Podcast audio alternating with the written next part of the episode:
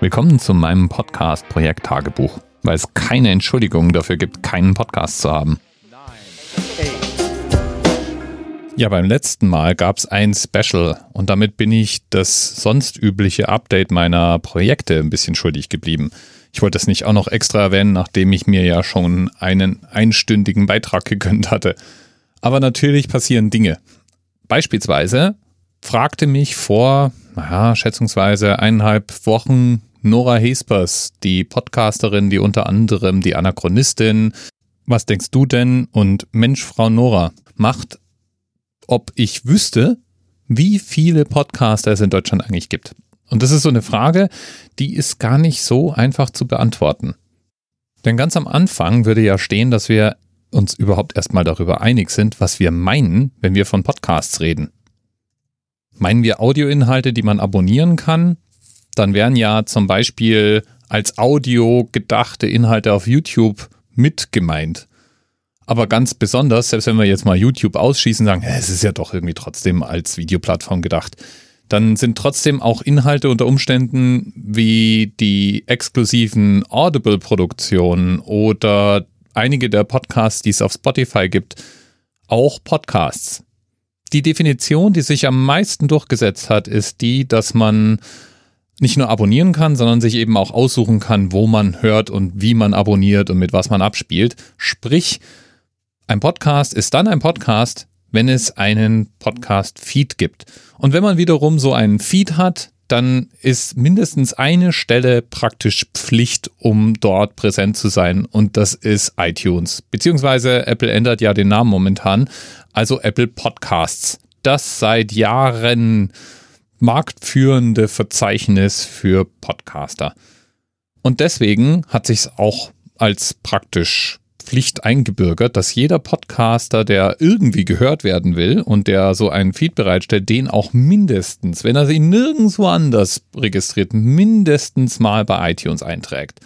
Und damit haben wir auch schon mal eine Stelle, wo wir einigermaßen gut verstehen können, wie die grobe Größe der Landschaft aussieht, nämlich im iTunes-Verzeichnis. Das ist dann immer noch nicht vollständig, denn wie gesagt, es gibt ja einige Podcasterinnen und Podcaster, die unter Umständen nur in einer der anderen Plattformen zu finden sind und sich unter Umständen noch keinen Feed zugelegt haben. Entweder weil sie den Sinn darin noch nicht erkannt haben oder weil sie es einfach nicht wissen. Beispiel dafür sind einige Podcasts, die auf Soundcloud zu finden sind. Jetzt ist Soundcloud sowieso am absteigenden Ast. Es gibt zwar immer noch sehr viele auf Soundcloud registrierte Podcaster und Podcasterinnen, aber es ist definitiv ein abnehmendes Geschäft, auf Soundcloud Podcasts zu hosten. Und Soundcloud ist auch einigermaßen riskant für Podcaster, denn Soundcloud war jetzt schon zweimal beinahe pleite. Das kann also mal ganz schnell gehen. Aber im Grunde, wie gesagt, der Einstiegspunkt ist der, die überwiegende Mehrheit, und damit meine ich über 90 Prozent der Podcasts, die einen RSS-Feed haben, registrieren sich mindestens auf iTunes. Und damit können wir iTunes ganz hervorragend verwenden, um eine Größe zu erfahren.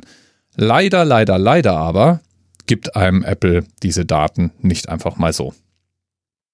Ein Weg führt außenrum, wenn man nämlich programmieren kann.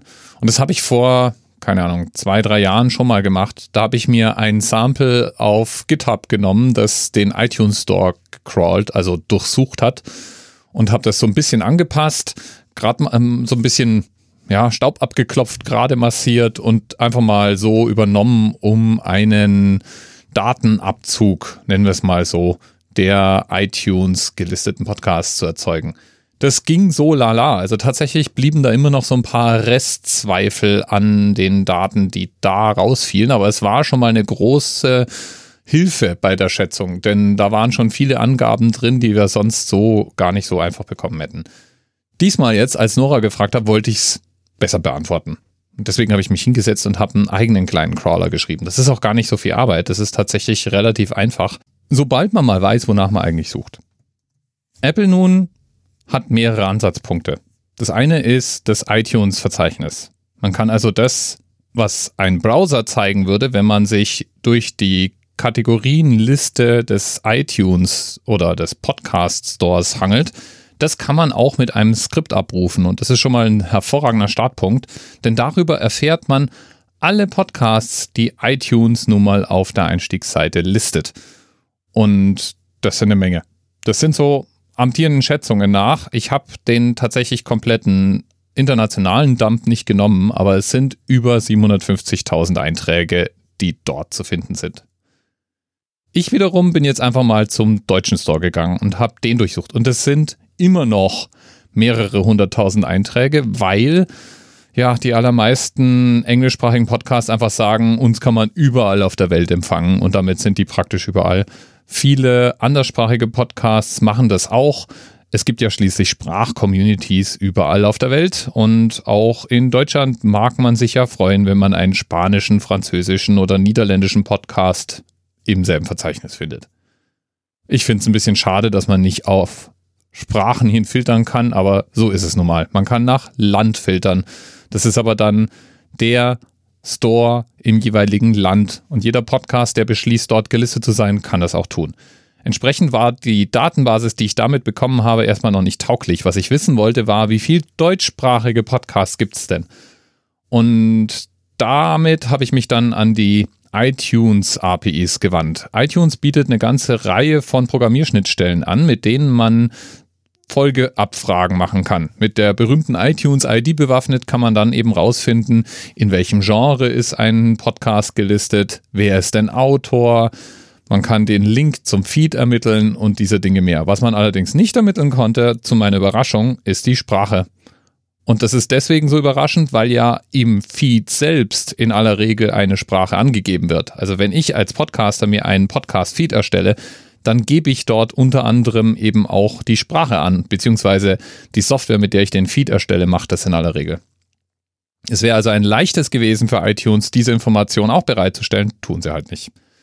Okay, damit war der Weg aber auch klar. Ich musste drei Schritte gehen. Schritt Nummer eins, durch das iTunes Directory durchgehen und alle diejenigen Links einsammeln, die dort gelistet sind. Schritt Nummer zwei, für jeden dieser einzelnen Feeds den iTunes Lookup machen, also die iTunes API aufrufen, um die Feed-Adresse zu ermitteln, weil bisher hatte ich ja nur den auf die Apple-Server zeigenden Link. Und mit dieser Feed-Adresse bewaffnet musste ich mir dann den Feed herunterladen und in dem Feed nachschauen, welche Sprache dort liegt. Und wenn dort eben eine deutsche Sprache hinterlegt war, dann war das einer der Podcasts, die ich in meinem Verzeichnis aufnehmen wollte. Ja, das Ganze dauert dann etwas länger, weil nicht jeder Server ist besonders schnell im Antworten. Nicht jeder Feed ist klein. Manche Feeds können mehrere Megabyte groß werden.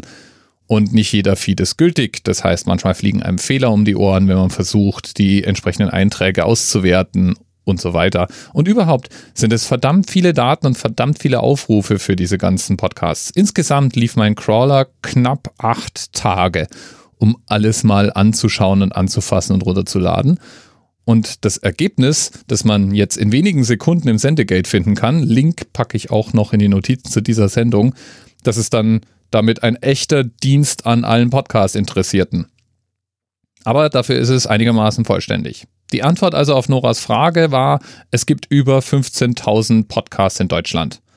Allerdings sind auch ungefähr die Hälfte davon tote Podcasts oder Podcasts, die zumindest 2019 noch kein Update bekommen haben. Naja, aber das macht ja immer noch irgendwas über 8000 Podcasts, die dort aktiv sind. Und damit kann man schon mal wirklich viel anfangen. Man kann mit dem Datensatz, den ich gezogen habe, schauen, in welchen Kategorien die liegen, wo die Dateien gehostet werden, welche Autoren dahinter stehen und so weiter. Ich fand es zum Beispiel interessant, dass es 83 Autoreneinträge gibt, die jeweils mehr als 10 Podcasts, also 10 oder mehr Podcasts gelistet haben. Und insgesamt sind es dann über 2800 Podcasts, die auf diese 83 Publisher fallen. Das fand ich schon mal eine spannende Beobachtung.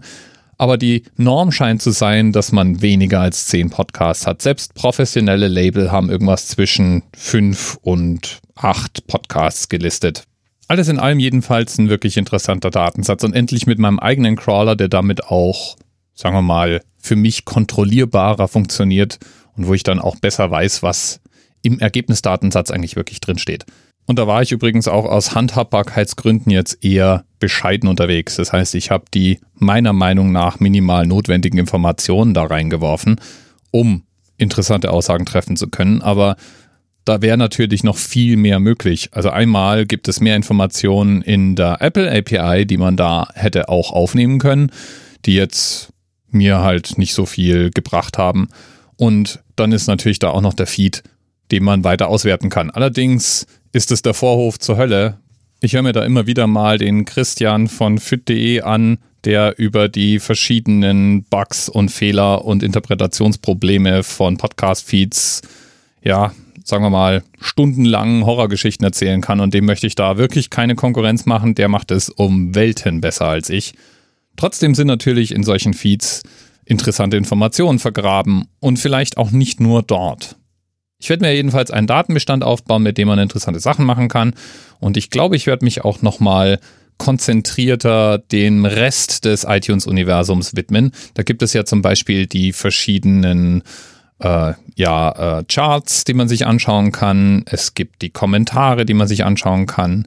Ich möchte einfach mal besser verstehen, wie unsere Podcast-Landschaft so tickt und wie sie denn auch wächst. Also beispielsweise die Anzahl deutschsprachiger Podcasts in diesem Monat wird noch interessanter, wenn man sie mit der gewachsenen oder gefallenen Anzahl Podcasts nächsten Monat oder übernächsten Monat vergleichen kann.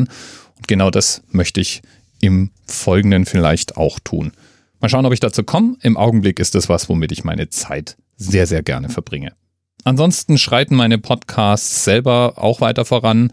Ich habe ja das Special mit Oliver veröffentlicht. Es gibt eine neue Episode für To Debate, die heute live gehen wird.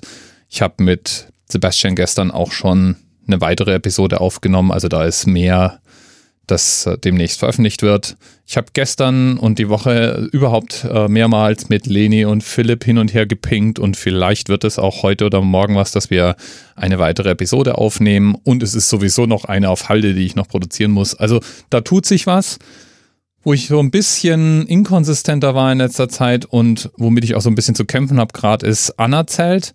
Dadurch, dass es ja täglich produziert werden muss, ich aber momentan sehr viel zu tun habe und sehr viel unterwegs bin, zwischendurch auch mal krank war und auch mal in Urlaub war, für den Urlaub habe ich dann vorproduziert gehabt, wird es im Moment so ein bisschen holprig.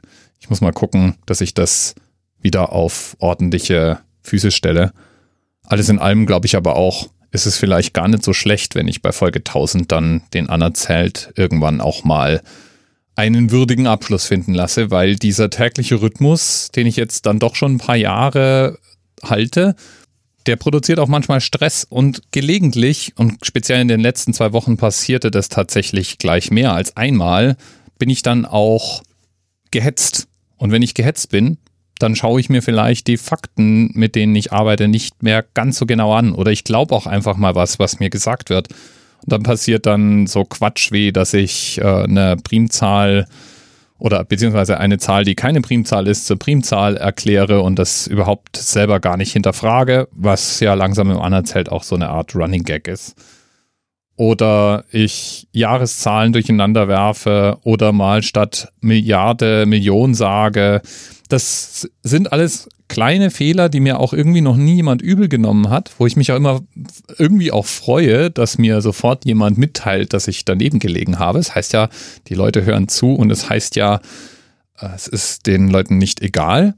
Aber gleichzeitig denke ich mir halt auch immer, oh Mann, Dirk, Alter, nimm halt nochmal irgendwie eine halbe Stunde extra und dann ist das kein Problem und dann machst du diesen dummen Fehler nicht. Das heißt, ich ärgere mich dann über mich selber, aber es ist natürlich auch irgendwie ein Symptom. Das heißt einfach nur, es ist vielleicht ein bisschen zu viel Grad. Und vielleicht wäre es manchmal besser, gar keine Episode zu produzieren, als eine gehetzte Episode.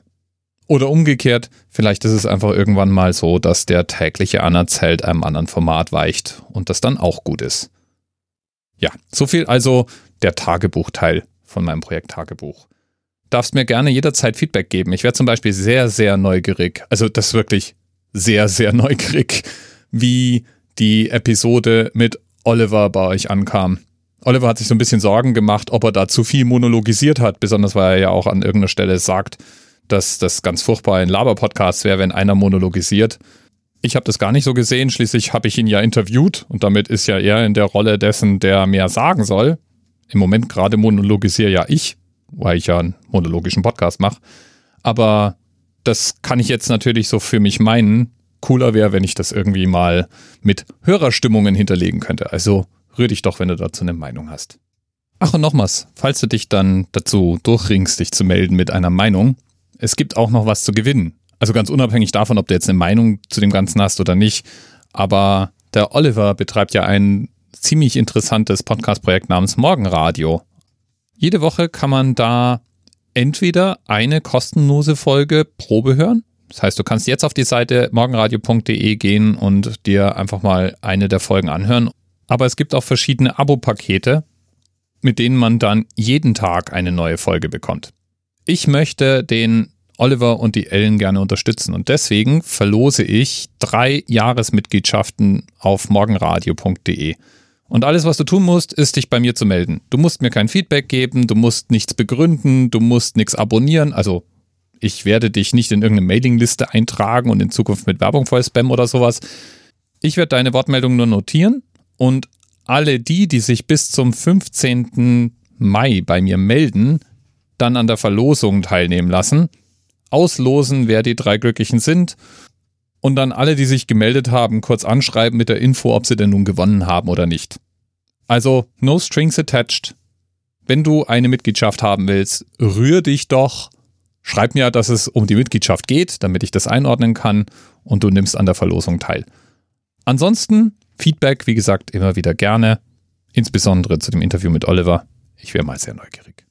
Viel Spaß beim Podcasten. Man hört.